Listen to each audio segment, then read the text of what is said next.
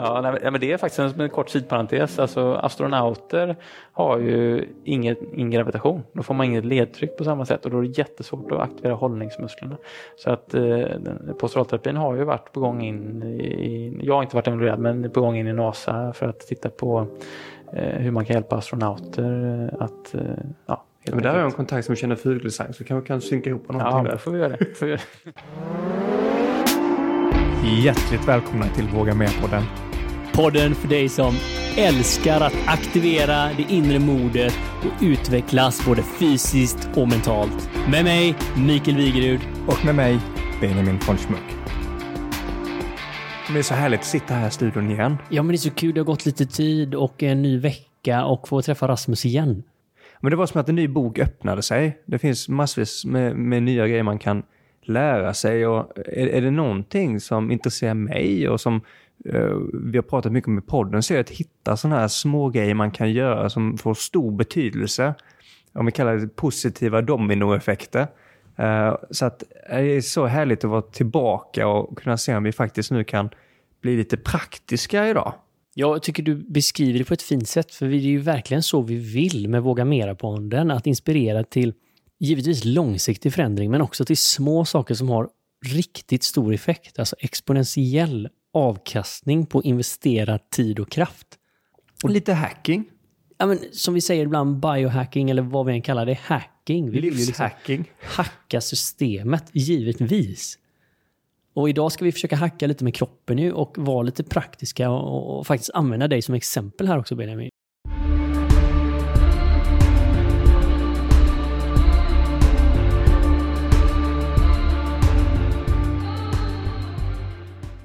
Jag kan säga att är lite så här pirrig i magen för jag sitter i kalsonger.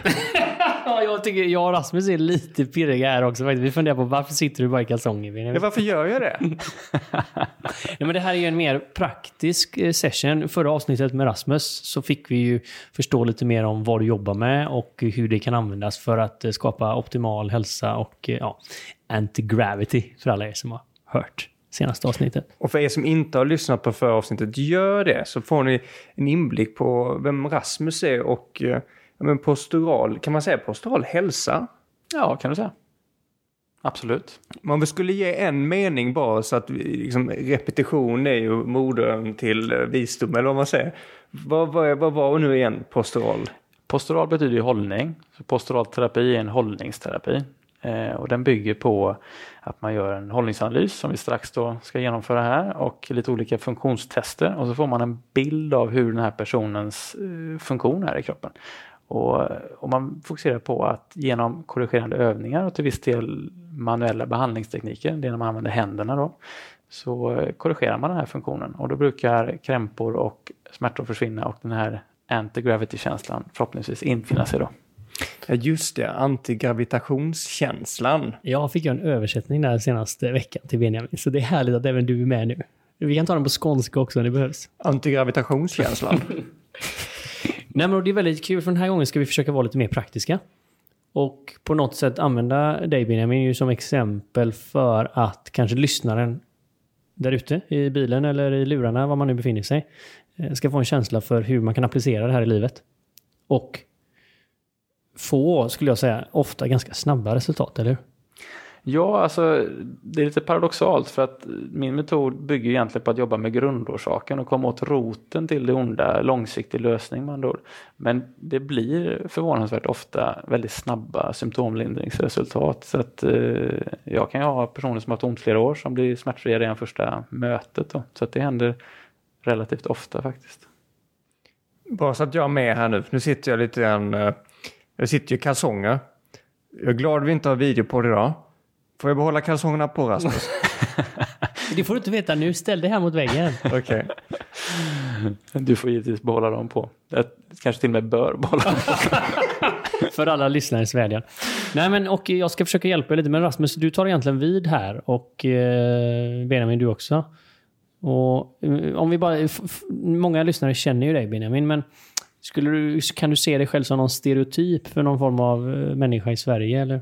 Alltså jag hade ju velat säga att jag tränar varje dag och är så jäkla hälsosam, men det stämmer ju inte. Så att eh, i bästa fall så har jag tränat en gång i veckan. eh, stereotypisk kontorsråtta. Det mesta jag går det till kaffemaskinen. Eh, sitter ner väldigt mycket. Eh, och det, det, man känner ju det i, i kroppen då, känner ju det liksom i spänningar runt eh, axlar och rygg främst. Um, och fokuserat mycket på att ja, men, kanske ha en bättre säng och de bitarna. Men kanske inte riktigt tagit tag i vad man borde ha gjort. För jag vet ju inte var man ens ska börja någonstans. Det är nog många som känner igen sig i den, den beskrivningen så det blir, det blir jättebra. Och när man kommer till mig då, eh, eller mina kollegor på ett besök, då, då tittar vi alltid på, på hela kroppen. Oavsett då om man till exempel känner sig spänd i nacke axlar som är vanligt nu. Kanske extra vanligt nu efter hemmakontorsjobb i covid-tider. Då. Så att, eh, eh vi tar helt enkelt en analys och ser vart detta tar vägen så får eh, lyssnarna följa med i detta. Så du kan ställa dig där helt enkelt. Då ska du stå mot mig först då. Och då ska du få stå så naturligt, alltså det som känns skönast i kroppen. Så du ska inte tänka liksom på hur man borde stå eller sådär. Sen syns det ändå, så det är ingen idé att försöka fuska så att säga. Så stå bara så naturligt som möjligt, det som känns skönast då. Och då tittar jag alltid på helheten.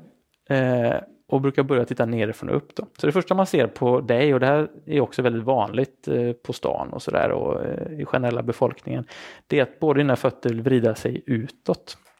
Eh, och hur vet man det då? Jo, då går man från mitten på fotleden till utrymmet mellan andra och tredje tån ungefär. Om man fortsätter den linjen och drar den vidare, om den linjen då pekar utåt, då är foten utåtvriden jämfört med neutral eller optimal. Då. Om man har ännu mer än du brukar man kalla lite kalanka gående så då, att fötterna pekar rejält utåt helt enkelt. Då. Vad som händer när en fot pekar utåt det är att då försvinner stortåns stöd till fotvalvet så stortån hamnar liksom också lite utåtvinklad. Då, va?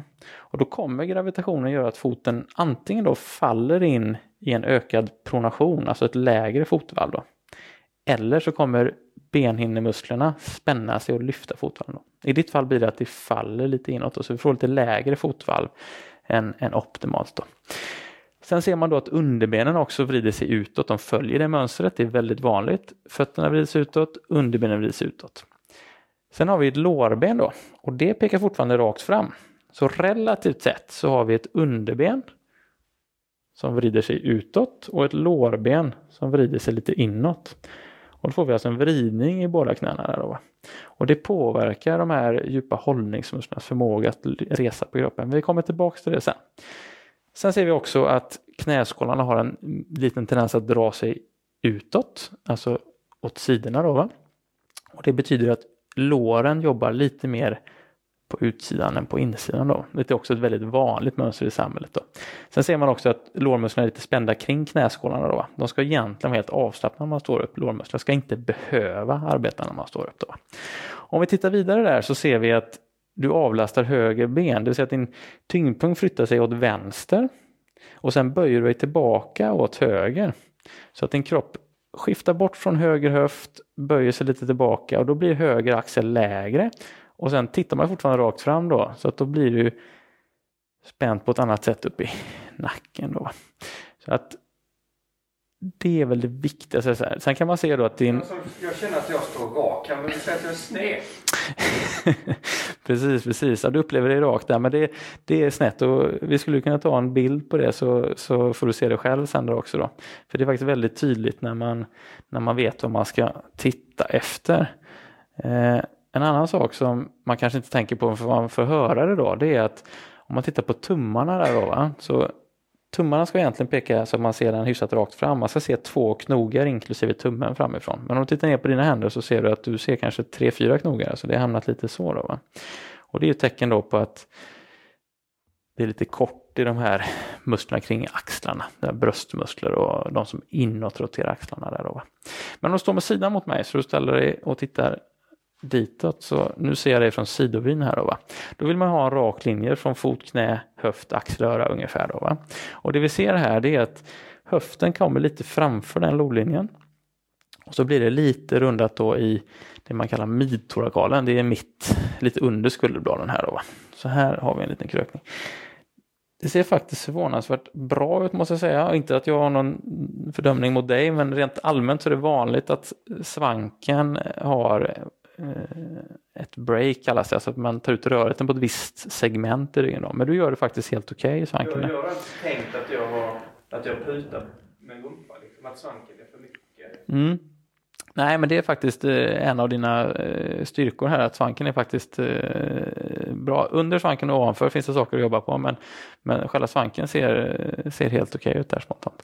Sen då blir det lite rundat uppe i bröstryggen så att det blir, det blir, för vad som händer är att även om svanken är okej okay i sin kurvatur så åker bäckenet som enhet lite framåt så här. Och då, då motkompenserar man genom att luta överkroppen bakåt. Och då får man inte lyftverkan upp genom kroppen. Och, och då blir det en rundning. Och det här är ju egentligen kanske lättare att se vad jag menar när jag beskriver det med text. Men bäckenet faller alltså lite framåt och då lutar överkroppen lite bakåt och då rundas överkroppen och då blir det spänt upp i nacke, axlar, skuldror. Då, va? Så att spontant utav den som gör fler tester kan jag redan nu säga att grundorsaken till, om det nu, kände, om det nu var så att du kände spänning i nacke, axlar, skuldror så är för att få ordning på det så måste man få bäckenet bakåt i rymden. Och då pratar jag inte om tippning, alltså inte om svank eller osvank, utan bara om vart befinner sig bäckenet i förhållande till foten. Så man vill få tillbaka det i lo lite grann där. Då. Ja, för det är ganska intressant. Man tänker ju ofta svank här i detta fallet. Men nu har jag ju förmånen att se er här och det är du egentligen liksom, nästan om man sitter i bilen nu eller om man står upp, man kan ju bara skjuta hela höften framåt eller bakåt utan att svanka. Och det du säger, då förflyttar man sig framför lodlinjen eller bakom lodlinjen. Och då säger, nu, nu gör du väldigt fina rörelser här men då säger du egentligen så här, att han är förskjuten framåt. Och jag tänker om man står upp nu eller har möjligheten att ställa sig upp så kan man ju testa att putta fram höften och märka vad som händer med överkroppen. Och, och, många, många har, ju, har ju detta som ett mönster att om man står upp och jobbar till exempel, för man kanske får höra att man ska inte sitta och jobba. Eh, när man blir trött, antingen så hänger man på en höft eller så gör man precis detta som Benjamin gör just nu, att, att höften så att säga sjunker framåt och man nästan hänger lite i svanken. Så jag tror många kan känna igen sig där, att man liksom låter höften liksom falla framåt. Så. Och då, då blir det att man nästan lutar sig lite bakåt som en motkompensation.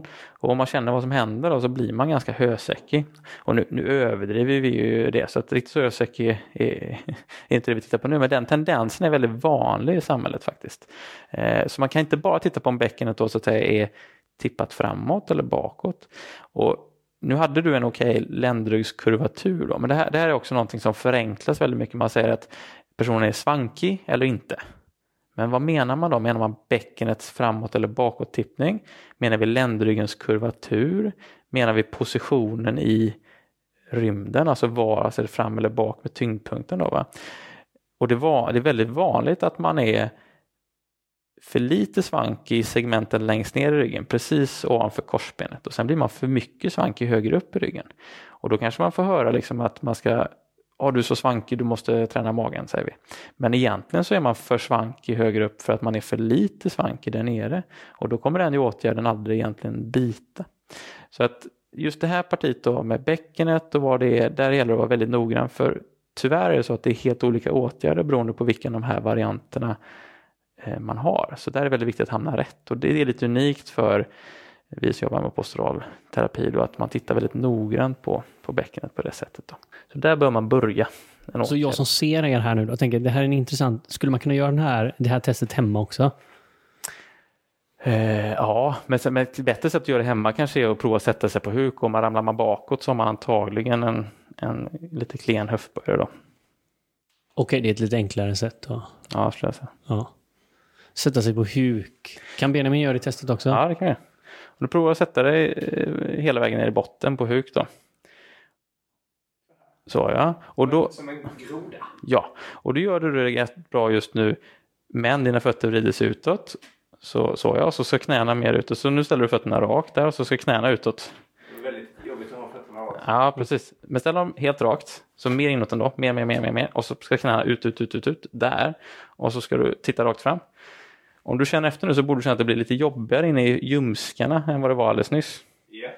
Så att nu tvingar vi dina ljumskar att jobba och nu ser vi då att de inte är så vana att göra det. Men så som du stod innan med fötterna utåt och knäna lite mer inåt, då blev det ju eh, lättare för dig, eller hur?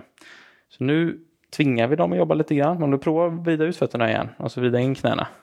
Känner du att det blir mer vilosam, alltså det blir inte lika ansträngande då? Ja. Så, att, eh, så det är klart, det ska man tänka på om man provar det hemma, att man ska ha fötterna lite inåt nästan eller åtminstone rakt fram och så ska knäna vara bredare än fötterna. Sen har ju detta lite att göra med hur rörlig man är i fotlederna och liksom den aspekten också kan bli en falsk positiv så att säga. Ser bra ut ändå. Men ja. Du skulle klara att åka till Asien också, se. Alltså, där det inte finns toaletter, det är bara hål i marken. Så, så ser ut som du ändå skulle överleva faktiskt. Jag tycker det ser bra ut Benjamin.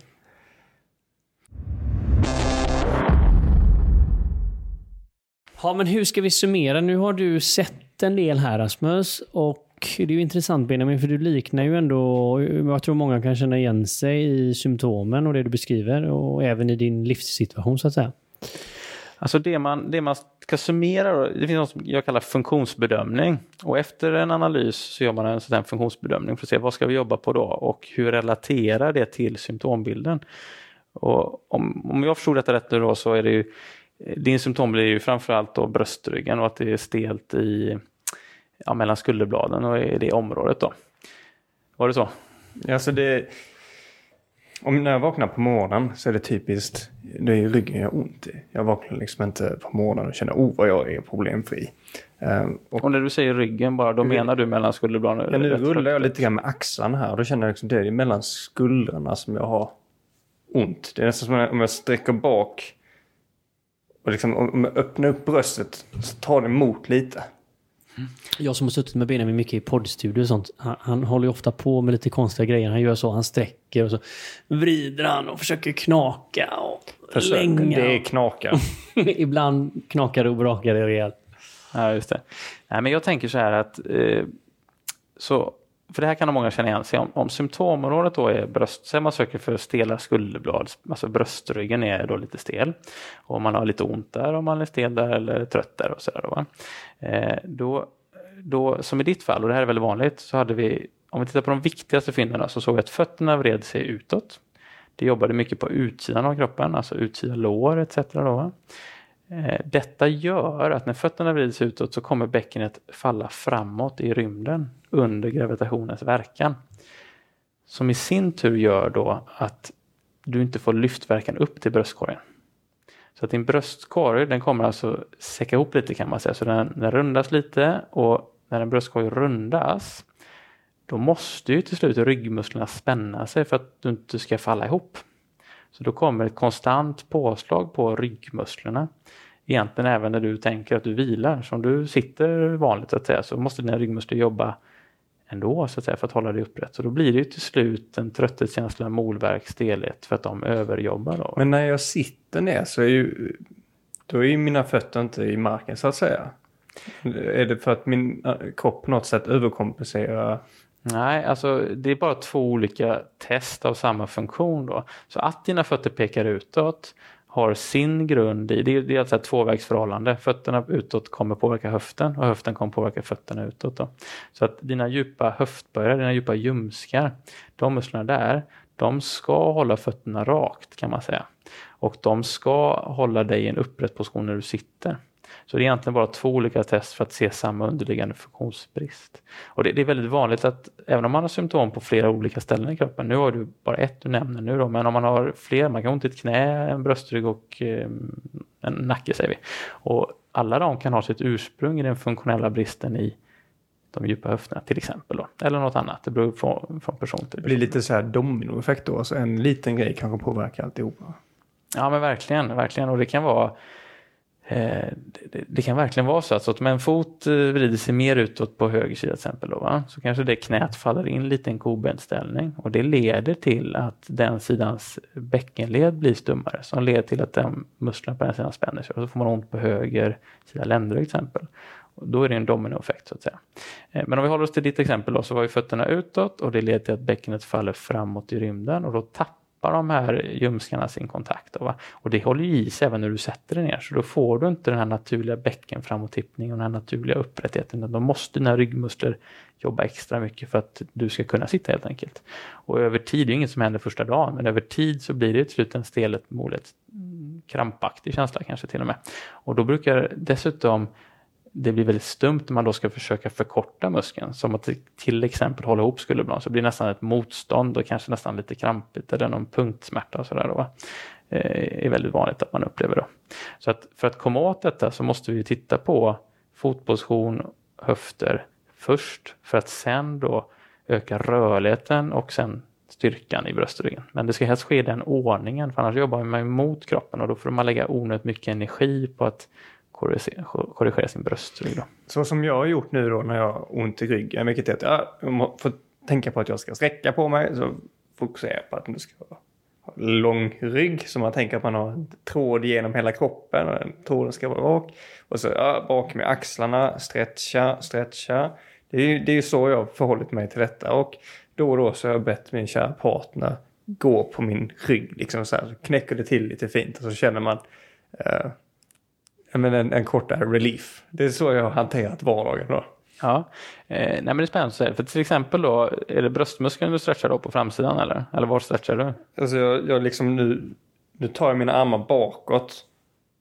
Just det, så du öppnar upp eh, bröstkorgen kan man säga. Ja, man vrider händerna så har jag lagt liksom armarna rakt uppåt liksom mot solen och sen så liksom böja mig framåt mot en vägg eller någonting så jag får liksom stretch. Just det, just det. Så det är olika eh, rörlighetsövningar då för bröstryggen. Och, och de i sig behöver inte vara fel, de kan vara ganska bra. Men för vad som händer är när du stretchar ut dem och sen så eh, ber du personen gå på din rygg och så knakar det till lite och då släpper lite tryck och spänningar och då känns det ju som du säger bättre. Att den känslan inte håller i sig, det beror ju på att de här spänningarna uppstår för att dina muskler i det partiet överjobbar för att parera gravitationen. Hade de djupa höftböjarna och dina fötter pekar rakt fram så att de djupa höftböjarna kan jobba som de ska gett den lyftverkan så hade inte dina ryggmuskler behövt jobba så på det sättet. Och det hade inte blivit återkommande. Så din fix för att få ordning på detta, det är inget fel på den. Den hade funkat om du hade också jobbat på grundorsaken. Jo, den här har jag testat i tio år nu så att det är någonting som liksom inte förändras. Nej, precis. Men, men det här är, jag tror många känna igen sig det här, liksom, att man, man ändå hittat kanske något sätt att släppa lite på sina symptom så att de temporärt, man känner sig lite bättre. Men man är beroende av dem. Och det finns ju, finns ju andra kanske som går till kiropraktorn en gång i månaden liksom, och har gjort så i flera år. Och, ja, man går på massage, man går på kiropraktor. Absolut. Gör några stretchningar, knäcker. Thaimassage. Eh, sån här cupping och allt möjligt. Ja, men det finns mycket. Men, men det är intressant att du säger då att då är man lite beroende av det. Eller det behövs för att ge en tillfällig Ja, precis. Det blir ju liksom en tillfällig lättnad och, och, och, det behöver inte vara fel. Det kan vara jättebra. Men om problemet kommer tillbaka, ja. då har man inte kommit åt kärnan till varför det uppstod. Och, och det är ju egentligen hela, hela syftet med hur jag har börjat och mina kollegor, det är att försöka hitta då hur, hur uppstår de här, eller vad har skapat det här problemet? Och kommer vi åt den kärnan så blir inte problemet återkommande och du får dessutom då den här symptomlindringen och releasen. Och jag skulle säga att man får den ofta djupare och snabbare dessutom då. Så jag, mina fötter går utåt, mitt bäcken är åt helvete. och... ja, du är körd för vi kan skrota ut ja, dig. Det... I nästa avsnitt så kommer ni inte höra Benjamin för han är utskrotad. Så i, i, i, nu när jag liksom så här, I'm facing the reality, jag vet att jag är doomed. Hur, hur tar man sig härifrån nu då? Jag ska säga att eh, jag tror många kan känna sig att man tittar ner på sina fötter. Om man bara ställer sig upp, bara går på stället och ställer sig så som känns bekvämt och så tittar man ner på sina fötter. Då kommer de flesta, eller väldigt många, se att sina fötter pekar utåt. Och, och, det är någonting som skapar sämre förutsättningar för de djupa höftböjarna att jobba uppe i bäckenet. Och de musklerna är väldigt viktiga för hållning, de är väldigt viktiga för svank och ryggsmärtor. Och i ditt fall för bröstryggen då. Så ska jag bara in med tårna då? Ja, det var bra att du sa det, för så ska man inte göra. Så man ska inte korrigera detta. Ska... Hur var det vi började prata här? Det var så här, med vilja justerar man sin hållning. Ja, men jag, jag tänkte det. Silvertejp och lite sånt här. Liksom. Trycka dit med våld. Precis. Nej, du ska inte tvinga fötterna dit. För vad som ofta händer om man tvingar sina fötter att stå rakt, att då känns det spänt i knäna och spänt i ryggen och så känner man sig kobent kanske eller vridet i knäna. Då, va? Och, och, det är inte lösningen för då skapar man bara mer spänningar och då kanske du får ont någon annanstans också. Så, så lösningen är att göra övningar för att korrigera detta så att kroppen vill ställa fötterna rakt. Så att bäckenet utan att du tänker på det hamnar i lod. Eh, och Nej, men jag kan ge som tips till alla som lyssnar att går man in på min Instagram då, Fysiorasmus, så lägger jag regelbundet ut övningstips och lite generella fix, eh, till exempel för vad gör man om fötterna pekar utåt. Då. Sen, sen är det ju så att generella tips blir ju aldrig lika bra som en skräddarsydd åtgärd såklart. Eh, att tittar man på någon och sen gör man exakta övningar i en exakt följd som är till för att fixa detta, då, då får man ju såklart snabbare och bättre resultat. Men man kommer väldigt långt på, på även på det som läggs ut på... Men en väldigt bra start. Jag har sett eh, bra bilder, visar övningarna. Och då kan man bara testa lite grann bara för ja, om man är precis, intresserad och precis. känner sig motiverad. Och... Verkligen, så får man en liten inblick i, i vad det innebär och sådär då. Och, och förhoppningsvis så är det många som känner att de blir av med lite krämpor den vägen och, och når man inte hela vägen, man kanske känner att man blir bättre men det är någonting kvar då, då kan man ju ta kontakt med någon i vårt team då. Det finns ju både i Göteborg och Stockholm och min kollega Linnea i Stockholm finns ju tillgänglig för er som bor åt det hållet och jag och Daniel finns här i, i Göteborg då. Och det, alltså det känns ju lite fortfarande som att det här är pionjärsarbete och eh, att det kommer att bli mer av detta. Och fler duktiga lärare kommer Jag känner mig som en neandertal här nu i kalsonger. Nej, men det är roligt när man är med i någonting tidigt som eh, kan ha stor effekt för människor. Absolut, jag har, ju, jag har hållit på med det i tio år nu och det har vuxit hela tiden. Eh, jag har varit fullbokad i månader eh, hela tiden och väntelistan blir egentligen bara längre. Och, det kan jag ju säga också att är man, är man, jobbar man inom detta eller vill börja jobba med detta så Eh, så är det ju en bra idé att eh, sätta igång och utbilda sig och hoppa på tåget. För det blir fler och fler hela tiden och man kan kontakta eh, mig till exempel på Instagram eller på ett mail och sådär. Så om man är intresserad av det och kanske redan är massageterapeut eller man är fysioterapeut eller man är något annat yrke. Tar du lärlingar nu? Eh, ja, men lärlingar tar man ju eh, alltså inte så ofta kanske utan det är ju de som är extra. Man börjar kanske med att gå en sån här grundutbildning och känner man då att det här var liksom min grej, jag vill verkligen göra detta, så finns det absolut möjligheter, möjligheter framöver att gå som lärling ytterligare då och eh, ansluta sig till, till vårt team. Eh, men det sker ju i en ekologisk takt kan man säga. Man kan inte bara ringa och gå på lunch som det var förr Man kan alltid prova, det var så jag gjorde. det beror på vad det är för lunch Mikael. ja. ja, men det är ju en... Vi ser mycket problem i samhället. Alltså överlag, det tror jag alla har känt igen. Men det har ju kanske aldrig heller varit ett större intresse till förändring. Eh, vi pratade lite här i pausen kring liksom holistiskt eh, synsätt. Ser du någon förändring de senaste åren på människor och vad man gör och vad man har för intressen? Och... Absolut, Nej, men alltså eh, om man tänker från början när jag jobbade så var det ju väldigt mycket, mm, det har alltid varit mycket mun till mun, alltså rekommendationer och man kanske mallar en familjemedlem, sen kommer släkten på behandling och sådär.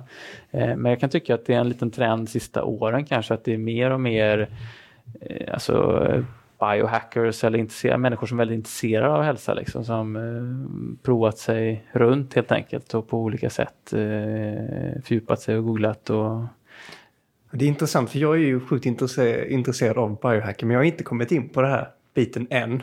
Nej, och då, då ska Kommer jag... Jag knacka dörr hela tiden så jag hittar det? Eh, nej, men det, då ska jag säga till dig som biohacker då att det här är lite spännande för tittar man på stimuli på nervsystemet, alltså kroppen och nervsystemet ska läsa av eh, sin verklighet hela tiden och ta impulser och omvandla det till till exempel motoriska uttryck eller signalsubstanser etc. etc. Eh, du kan ju, om man äter lite sämre till exempel, så kan man ju vila från att äta från det. Man kan äta annat, så att säga. man kan byta stimuli. Och eh, mycket kan man ju så att säga byta bort. Och man kan till och med, även om det kanske är svårt, så kanske man kan meditera och få bort lite tokiga tankar etc. Då. Men någonting du inte kommer undan så lätt, det är gravitationens verkan på kroppen. Så det stimuli som eh, du som biohacker borde kanske ha åtminstone lite fokus på, det är ju det, är ju det största stimulit av alla och det är gravitation. Du får en massa oh. hemläxa. Men I like it, I like it. Jag såg det gnistra till lite där i ögonen, ja, ja, ja. Alltså det är egentligen, jag hörde där mellan raderna var så här Benjamin Outer Space, det är dit du får gå. ja, nej, men det är faktiskt en, en kort sidparentes. Alltså, astronauter har ju ingen, ingen gravitation. Då får man inget ledtryck på samma sätt och då är det jättesvårt att aktivera hållningsmusklerna. Så att eh, posturalterapin har ju varit på gång in i, jag har inte varit involverad, men på gång in i NASA för att titta på eh, hur man kan hjälpa astronauter att eh, ja, Ja, men där har jag en kontakt som känner Fuglesang så kan vi kan synka ihop någonting Ja, där. får vi göra det. Får vi göra det. Men någonting jag tänkte på där, bara just det här med, med eh, led och sånt. Jag, jag kan ju ingenting om det här. Så ibland så liksom agerar man ju på vad folk säger och så här.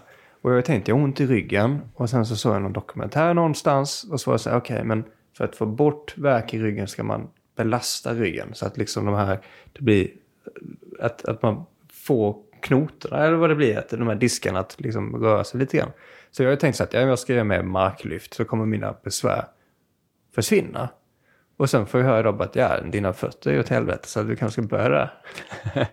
Ja, men, eh, men allting är ju liksom sanning med modifikation lite då. Så givetvis finns det ju många fördelar av, om vi tar styrketräning till exempel då. Det finns ju hormonella fördelar, det finns ju massa olika fördelar då.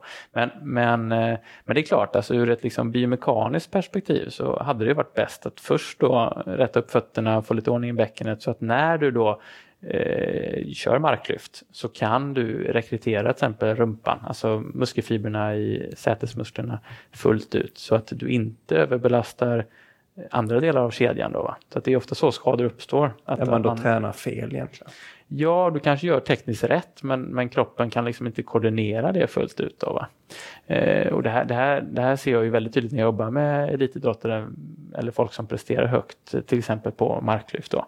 Att eh, det kan vara tekniskt rätt men om man börjar titta noggrannare på hur musklerna koordinerar så är det ändå så att vissa tar över mot andra. Och när man korrigerar det så är det inte ovanligt att man omgående kan öka 5-10 kilo på sina personbästa. Och då menar jag liksom på plats när man är där och hjälper till. Då.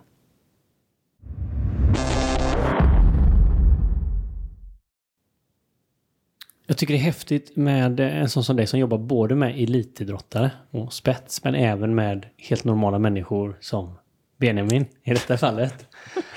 eh, hu- hur är kontrasterna däremellan? Ja, men jag, jag gillar ju kontrasterna eh, och det är givande på olika sätt. Eh, den yngsta patienten jag haft är 4-5 år och den äldsta är 94. Så att det, är bara där är ju ett spann. Liksom. Eh, och så har jag ju elitidrottare med både VM och EM och OS-medaljer och så har jag ju det vanligaste är ju att jag har folk med vanliga krämpor så att säga. Som har ont i ryggen eller ont i nacken och sådär.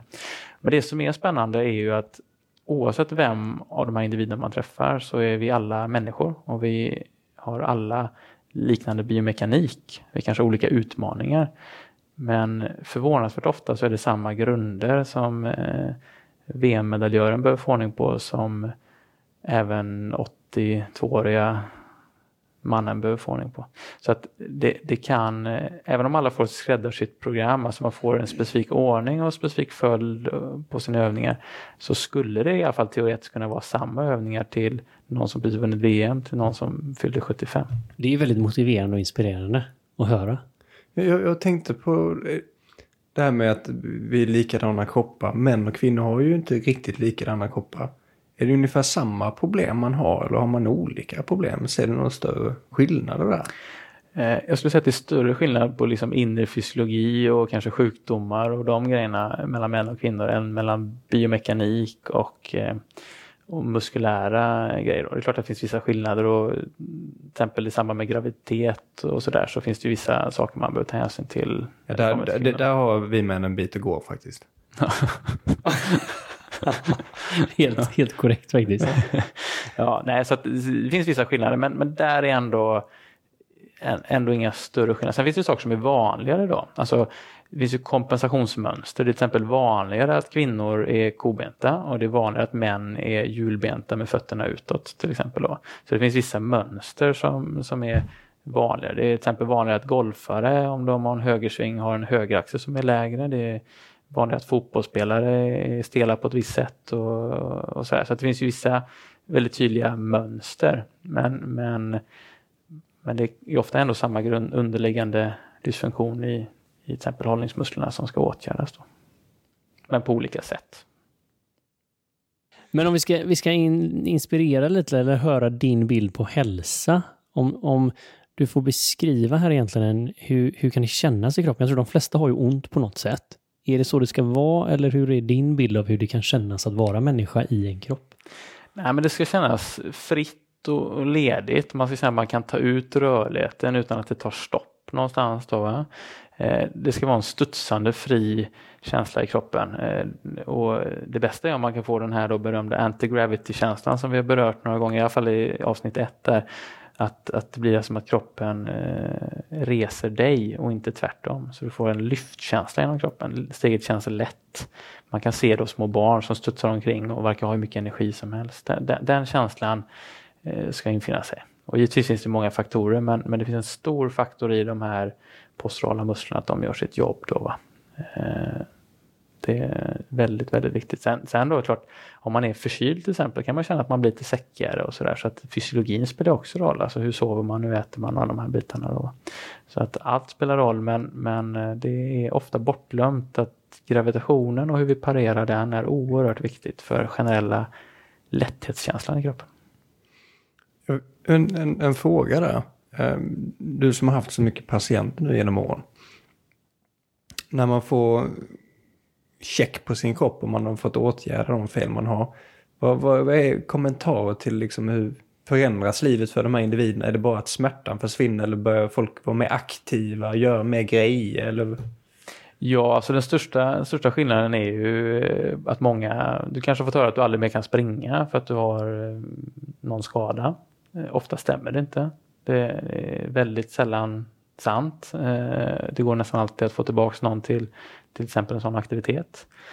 Eh, allt beror lite på såklart. Har man gjort tre steloperationer och bytt båda knäna och etc. så blir det Har man inga ben så är det svårt. Va? Nej, men då blir vissa saker svårare. Men, men, eh, men förvånansvärt många människor får höra liksom att eh, ja, men med den knäonda så ska du vila eller nej, du kan inte spela badminton igen men du, du kanske ska om promenader. Och, vilket inte alls är förankrade i, i verkligheten. Och, och tyvärr kan det vara så, det är, inte, det är inte läkarnas fel, men de har ju ofta korta möten och man kanske har en tio minuter på sig att göra en bedömning. Och, och det är ju lätt hänt att det blir en, en felbedömning, men det kan bli en sanning för den personen om man för att nej, men du ska inte springa med de knäna.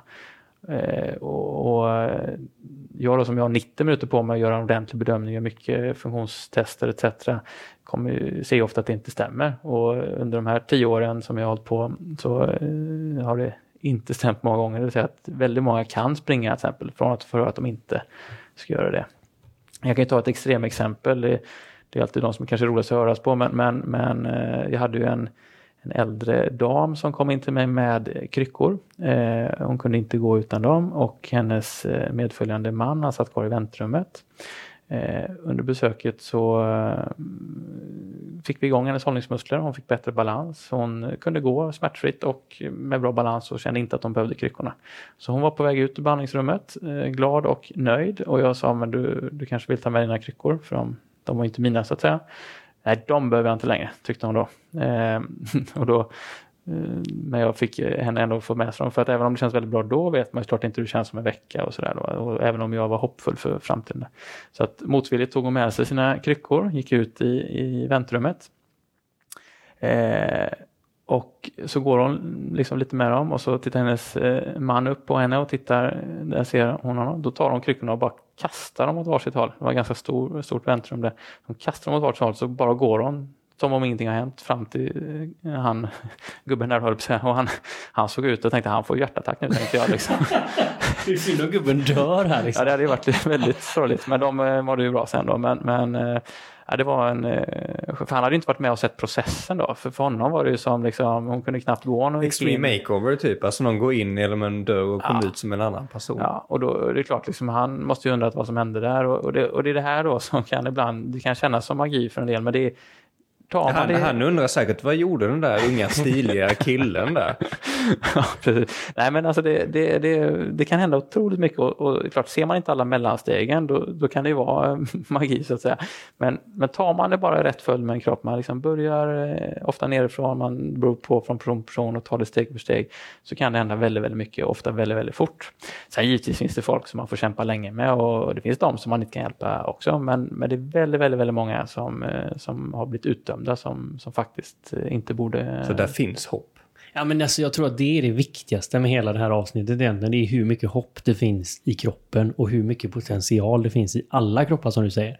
VM-OS-medaljören som den som inte har gjort något vettigt med kroppen de senaste 30 åren. Människokroppen är fantastisk. Den har otroligt mycket outnyttjad potential hos, hos alla. Jag har hittills aldrig träffat en elitidrottare som jag jobbat mycket med som jag inte kunnat hjälpa till att slå personbästa och, och prestera bättre än någonsin. Så, så är du elitidrottare och, och mån om din idrott och lyssnar på detta så ta kontakt. Det hade jag gärna velat ha hjälp med när jag själv var elitidrottare. Då. Så att, eh, och är du så att säga vanlig människa som har krämpor, ja, men låt dig inte nöja dig med det. Eh, livet kan vara bättre än så. Det, du beskrev det så fint att tycker jag, att känna sig fri i kroppen och känna sig lätt. Det är på något sätt en mänsklig rättighet. Så tack för den inspirationen eh, Rasmus. Vilket upplyft! Ja, det är bra. Skämt. Tack för att jag fick vara med här. Fantastiskt roligt. Och eh, en sista gång kanske bara om man nu genast känner att man vill hoppa in och kolla lite på dig. Vart går man någonstans? Lättast är Instagram fysiorasmus eller hemsidan posturalworkout.com. Nu är det ju som att vi kommer direkt ur en tidsmaskin. Det har gått två veckor och Benjamin, du har ju fortsatt den här analysen som Rasmus gjorde och också tagit fram ett träningsprogram för att börja att flytta fram positionerna för dig och din kropp. Eh, hur mår du? Hur känns det? Vad har hänt Benjamin sen vi såg senast? Jag har ju klagat på att jag har haft runt tidigare och det är ingenting mot vad jag känner just nu. Rasmus han har verkligen hittat exakt alla punkter man ska trycka på på just mig för att framkalla smärta. Nej, skämt åsido. Um, precis efter det här avsnittet var inspelat så dagen efter så var jag hos Rasmus och så gjorde han en ordentlig screening och tog vid egentligen var vi slutade från podden. Uh, och från det så har jag fått ett uh, väldigt strikt schema på olika övningar som ska utföras varje dag. Det är 14 övningar och det är supersets. Och han sa det att ah, men du får lite extra för jag vet att du fixar det. Tack för den Rasmus. Men han såg din dedikering i ögonen Benjamin. Ja, så att eh, jag har ju stel rygg. Så första steget för mig det är att den ska luckras upp. Eh, och eh, jag kan säga det att eh, jag har ju fortfarande ont. Det har inte varit något mirakel eh, för mig. Ehm, men någonting som är rätt fantastiskt är att jag känner direkt efter de här övningarna hur min hållning förbättras. Att axlarna kommer bakåt, bröstet öppnas upp. Och jag har lite träningsvärk i bäckenet. Vilket är en väldigt underlig känsla, för det brukar jag aldrig ha annars. Ja, det är helt underbart ju. Kan vi få en... Eh, om, om vi bara hoppar in här Benjamin bland de här 14 övningarna så att vi får lite förståelse, jag och lyssnarna här. Eh, vill du beskriva en övning, vad du gör i ditt program? En övning som jag tycker är ganska enkel och faktiskt effektiv just för bäcknet, det är att ligga på rygg som om man skulle göra en situps. Men istället för att man gör situpsen så tar man ett sånt här litet yogablock. Och då sätter man det mellan, eh, mellan ljumskarna och så pressar man inåt. Ungefär som man tänker sig att man skulle hålla en fotboll eller liknande mellan benen. Och det är verkligen att, att isolera på muskler jag inte använt tidigare. Så att den känner jag resten av dagen. Ja, men det enkla är oftast det geniala ju. Så att eh, det kommer bli oerhört intressant att följa vi kanske får prata om det här om en månad igen och höra hur det har gått. Och, eh... ja, om en månad så har jag en vattenmelon mellan benen som ska pressa sönder den. ja, men vi önskar verkligen lycka till Benjamin och hålla fokus på detta. Nu. Tack så mycket. Det känns hela vägen hit. Uppföljning följer.